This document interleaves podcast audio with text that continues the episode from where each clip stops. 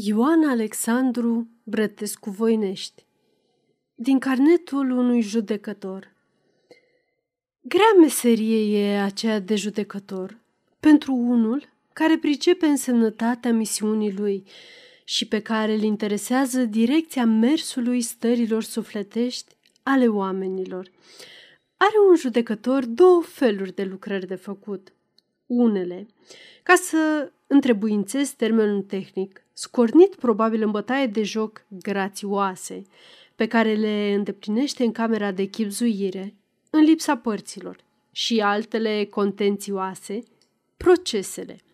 Cele din tâi sunt de o banalitate, de o secăciune ce nu se poate pricepe până nu ți-ai făcut creierul cenușe lucrând la ele.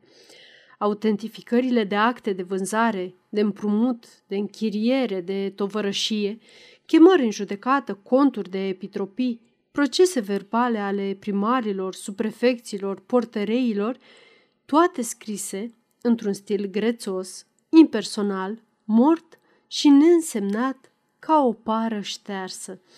Oricât le stoarce, nu pot scoate din ele un dram de judecată generală. Al doilea fel de lucrări sunt procesele. Acestea nu sunt lipsite de interes, dar au o dureroasă înrăurire asupra firii judecătorului. Vecini care se mănâncă între dânsii, pentru un dege de pământ, tovarăși care se înșală unul pe altul, rude care duc ani între judecată cheltuind o mie ca să câștige o sută, frați care, măcar dacă au trăit alături, își contestă frăția, zilnica defilarea unor oameni care vin urățiți, cu vinele gâtului umflate de grija pierderii sau câștigului unui lucru, adeseori neînsemnat, gândul că și acolo acasă nu poate unul să iasă pe prispa casei lui, fără ca să nu aducă în tâmplele celuilalt un vârtej de sânge clocotitor, toate acestea sădesc încet în sufletul judecătorului un dispreț și un dezgust de oameni care îl pot duce la o desăvârșită mizantropie. Și apoi, de câte ori nu simte bine că dreptatea nu e de partea celui care totuși trebuie să câștige procesul. Știe bine că unul căruia i s-a luat pe nedrept pământul de către un altul, nici n-are, nici nu-i vine să dea unui avocat cât îi se cuvine, că da, mai totdeauna vine însoțit de un avocat slab că din potrivă împilatorul, făcându-și socoteala că chiar dar da jumătate din lucru luat pe nedrept, tot rămâne în câștig cu cealaltă jumătate, vine cu un avocat bun, talentat, cunoscător profund al codului, al tuturor piedicilor și curselor, de care își ferește cu grijă clientul și pe care le întinde cu măestrie în întuneric sub pașii protivnicului. Câte inichită strigătoare, nu e silit judecătorul să săvârșească pentru respectarea legii și de câte ori nu rămâne cu inima strivită de pasul greoi al principiului triumfător. Răsfoiesc un carnet în care treceam note aproape zilnice în vremea când eram judecător. Aici și colea siluete și mutre de împricinați, câteva depoziții hazli de martori, crâmpeie de procese verbale – Repezindu-se la el cu forță majoră, îl insultă de mamă sa Sevastița, română, majoră, domiciliată în aceeași comună. Încolo reflexii aspre, dar adevărate, la adresa avocaților și gânduri de o amară mizantropie. Abia următoarele câteva bucățele interesante. Substitut la Pitești. Un țăran bătrân care umblă în cârje Intră în cancelarie tainic, închide ușa binișor, uitându-se împrejur. Se apropie și, sprijinindu-se de masă, întreabă încet și serios. Ce s-a făcut taică cu jalba mea?" Care jalbă?" Jalba mea, cu ăla de... mi-a fermecat picioarele, de mi le-a betejit." Care ăla?" Ce, nu știi?" A, stai să spui." Și începe să istorisească cu intonații convingătoare. Ghinisem la târg. Acum la Crăciun se împlinește an. să târguiesc câte ceva și să mă întâlnesc cu ginermiu, ca am un ginere la Valea Corbului Colea. Așa, mă întâlnesc eu cu ginermiu. Vorghim noi ce vorghim, bem noi ce bem, ne târguim noi niște alea de ca românul care ghine la târg, că mai mult de-aia ghinisem. Și, la urmă, ne despărțim pe colea, până dreptul căzărmii. Plec eu. Când să ies din oraș, tamana murgea așa și era un ger de mama focului și sprânceana roșie încolo peste dealuri și eram nițel cam băut. Așa mă pomenesc cu un ăla mic, zice, ia-mă și pe mine în căruță, până mă încolea, măi nene. Un ăla mic și unde tremura de frig, de era rebegit, că era un ger, mai căta, doamne, și nu era român, era altă nație, că vorghea altă limbă. Și lurc taică în căruță. Acum, eu nu știu cum am făcut, că am adormit. Și când m-am trezit mai încolo, ce să vezi, vericule, era plecat peste picioarele mele și mi le discânta. Mi le fermeca în limba lui că nu era român, era altă nație, că vorghea altă limbă. Eu, dacă am văzut așa, mi-am făcut cruce. Și el s-a dat jos, pe la spatele căruții. Era lumină ca ziua și l-am văzut cum se ducea pe zăpadă, încolo, până a intrat în pădure. Când am ajuns acasă dinspre ziua și am dat să mă dau jos din căruță, pace. Nu puteam și nu puteam. M-a dat jos nevastă mea cu un român. Pasă-mite, el îmbetejise picioarele. Și să zici că a dat cu parul ori cu ceva. Aș, cu vorba, numai cu vorba. Și nu era român, era altă nație, că vorghea altă limbă. Și m-a învățat un conciliu de la noi, ca să-l dau în judecată. Și mi-a făcut și un țăr de jalb aici și zicea că îmi ghine cetate. Du-te acasă, moșule, că s-a pornit citația. O să o primești. Așa? Să trăiești, tai, că mă duc. Plecă foarte vesel, săltându-și zeghea pe umeri. Afară la ușă râde și spune aprodului, Hi-hi, îmi vine cetate. Mi-a zis domnul pricoror, mă duc și vezi, nu era român, era altă nație. Tatăl e dat afară din cancelarea procurorului, unde rămâne numai fisa, ca să istorisească cum s-a întâmplat faptul. E foarte frumoasă, plânge și spune Eram cu ghitele la câmp. Când mă pomenesc că ghine și intră în vorbă cu mine. După ce mai stă, ce mai stă, văd că bagă deștele în gură și șuieră odată. Eu zic, ce faci, mă, voicule? De ce șuieri? Și nu mai mă pomenesc că ies din pădure alți doi flăcăi tot din sat de la noi și vin și pun mâna pe mine și mă ia și mă târăște în pădure tocmai la ulmul lui Nikita. M-am zbătut eu, am țipat, am dat să mușc, dar pe urmă nu mai știu că, dacă m-am trezit, ședea lângă mine. Tocmai pe urmă am văzut eu. E trecută în odaia de alături, unde o examinează doctorul, al cărui glas se aude dictând grefierului. Coruncule mirtiforme, urme de violență pe părțile externe, externe, nu interne, vânătăi provenite prin lovire, fapt petrecut recent, ieri, zise doctorul intrând. Procurorul, care s-a plimbat de-a lungul odăii, poruncește aprodului să aducă pe inculpat. E un flăcău voinic, brun, cu gene lungi, cu ochi sclipitori. Cum intră, e înhățat de piept de procurorul care îl sucește, îl zguduie, îl răsucește și îi strigă. Cum ai făcut tâlharule să ne cinstești fata? Ai? Flăcăul se pierde, dar când îl lasă din zguduit, se reculege. Cu voia ei, domnule procuror, nu mă omorâți, zău, cu voia ei, să nu mai apuc să calc iarba verde. Cum cu voia ei, tâlharule? Cu voia ei. Ea m-a chemat. A trimis o povară a ei de mi-a zis că mă așteaptă la marginea pădurii. Și dacă am văzut, m-am dus și am găsit-o. Și așa e, dar cu voia ei, nu cu sila, cu voia ei. Dar vânătăile de pe trup, tot cu voia ei le-ai făcut, măi, tâlharule. Alea tat său i le-a făcut, tat său și frati său, al ei. A bătut-o de ziceam cu o moară. A scăpat-o maica. I-a dus și rachiu să o tragă măsa, că zicea că moare. Fata i-a dusă și confruntată. Ia zi, fa, ce zice ăsta cu voia ta? Minte, minte, care cu voia mea? Minte.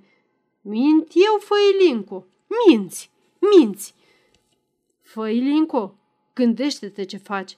Mă bagi la pușcărie și mai mare păcatul. Dă frica lui să spune așa, domnule procuror, că e frică, dar nu-ți mai fie frică, fă, că aici suntem înaintea domnului procuror și n-are ce-ți face.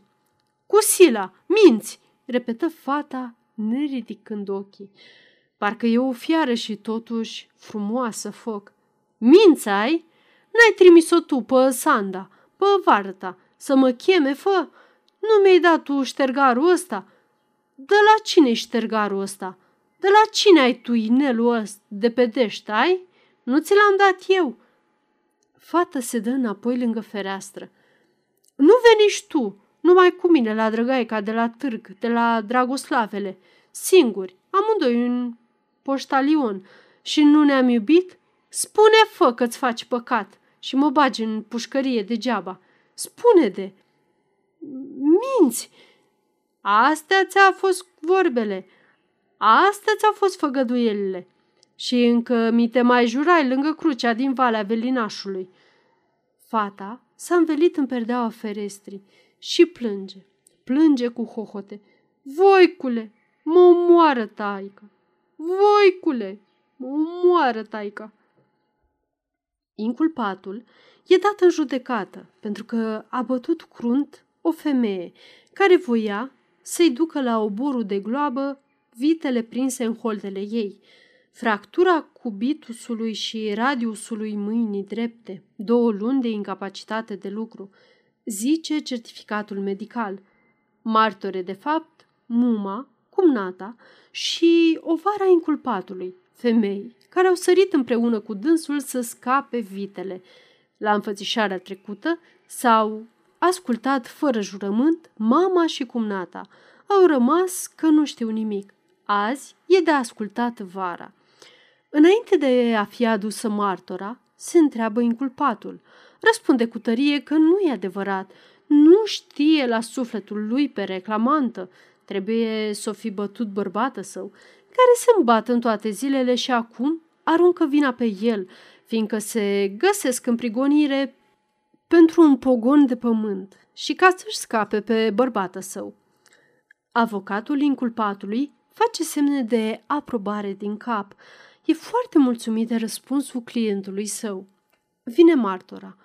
E galbenă, se codește, ține crucea numai cu vârful degetelor, îngână jurământul cu gura jumate.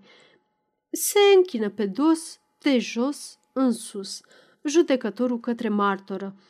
Ia seamă, ai jurat pe Sfânta Cruce înaintea lui Dumnezeu, care vede și știe toate, că ai să spui numai adevărul. Legea te pedepsește dacă s-o dovedi că ai jurat strâmb, dar înainte de lege să te gândești la Dumnezeu, care nu doarme și care te lovește când cu gândul nu gândești. În ce ți mai drag? Dacă vei spune minciuni și ți s-o întâmpla pe urmă vreo urgie, degeaba o să te închini, degeaba o să te bocești, să-ți aduci aminte de jurământul de azi. În vremea asta, inculpatul se sucește de colo până colo, parcă l-ar lua cu frig. Își strânge mereu cojocul la sân, întrerupe pe judecător. Stai, am mințit! Maica și cumnată mea, Amanda. Eu am bătut-o. Către Varsa, care și-a pierdut cu desăvârșire cumpătul. Spune drept Zino, cum ne-am dus să luăm ghitele? Cum a dat să ne oprească? Cum am logit-o? Cum am pisat-o? Își strânge coșocul la sân. Spune drept. Spune tot. Se oprește. Se uită rușinat, în dreapta și în stânga, la lumea din sală. Pe urmă, lasă capul în jos și, răsucindu-și căciula, zice simplu. Îmi sunt acasă, amândoi, copilași și bolnavi, de anghină în gât. La curtea cu juri, Tudose Petre și Marin Petre, amândoi flăcăiandri, unul de 19, celălalt de 17 ani, au omorât pe Alexandru Angelina Văduva. E obicei la țară ca în noaptea moș ajunului băieții să se adune la unul dintre dânsii și să vegheze până spre ziua, când pleacă cu colindițele. Fiecare dă gazdei un ban de 10 pentru băutură și pentru gazul ce se arde. Se cheamă banul de lumină. S-au adunat de rândul ăsta la Alexandru. Tudose și Marin i-au cerut să le mai dea ceva de băutură, dar Alexandru s-a împotrivit, văzându-i cam trecuți. Ceartă, bătaie. Dacă nu l-ar fi lovit de la început cu ciomegele în cap, Alexandru ar fi putut da cu amândoi de a zvârlita. Era cel mai voinic flăcău din sat. Doctorul s-a mirat. În visumet repertum, cum a mai putut trăi cu toate oasele capului fracturate și cu așa miningită traumatică. Amândoi acuzații, albiți la față de cele trei luni de prevenție, stau nătângi, bui măciți de privirile îndreptate către dânsii. Nu știu cum să-și ție mâinile. Îndărătul lor, Tinca, mama lor, plânge cu mâna peste gură. Dincolo, partea civilă, mama mortului, e cu părul zbârlit, cu privirea rea și rătăcită. Președintele adresându-se ei. Dumneata ești Angelina Văduva, mama mortului? Eu. Te constitui parte civilă? Cu cât? Angelina se uită de jur împrejur. N-a priceput. N-auzi? Cu cât te constitui parte civilă? ce e aia? Câte parale ceri? Angelina vorbește repede, cu vrăjmășie și cu desperare. Ce? Bani? Să mi-l plătească pe Alexandru al meu un bani? Ce să fac cu ei? N-am ce face cu ei, că atât am avut, pe Alexandru. Și mi l-au mâncat câinii ăștia. Că uite, așa îi se scurgeau creierașii lui pe nas și nu mai știa să zică nici maică, nu mai arăta cu mâna la cap. N-am ce face cu banii, dar să mi băgați în pământ, unde mi s-o dus Alexandru meu, să iasă de acolo când o ieși Alexandru meu. Întorcându-se către acuzați, vede pe Tinca, mama lor, care plânge în tăcere. Angelina își trece mâna peste ochi, schimbă tonul și cu o voce groasă și duioasă, or mai bine nu, că decât să pătimească și măsa lor ce pătimesc eu, își acopere fața cu mâinile și, cu un strigăt desfâșietoare de znădejde, Ah, Tinco! Și drag mi-era să am și eu flăcău la coasă. Sfârșit.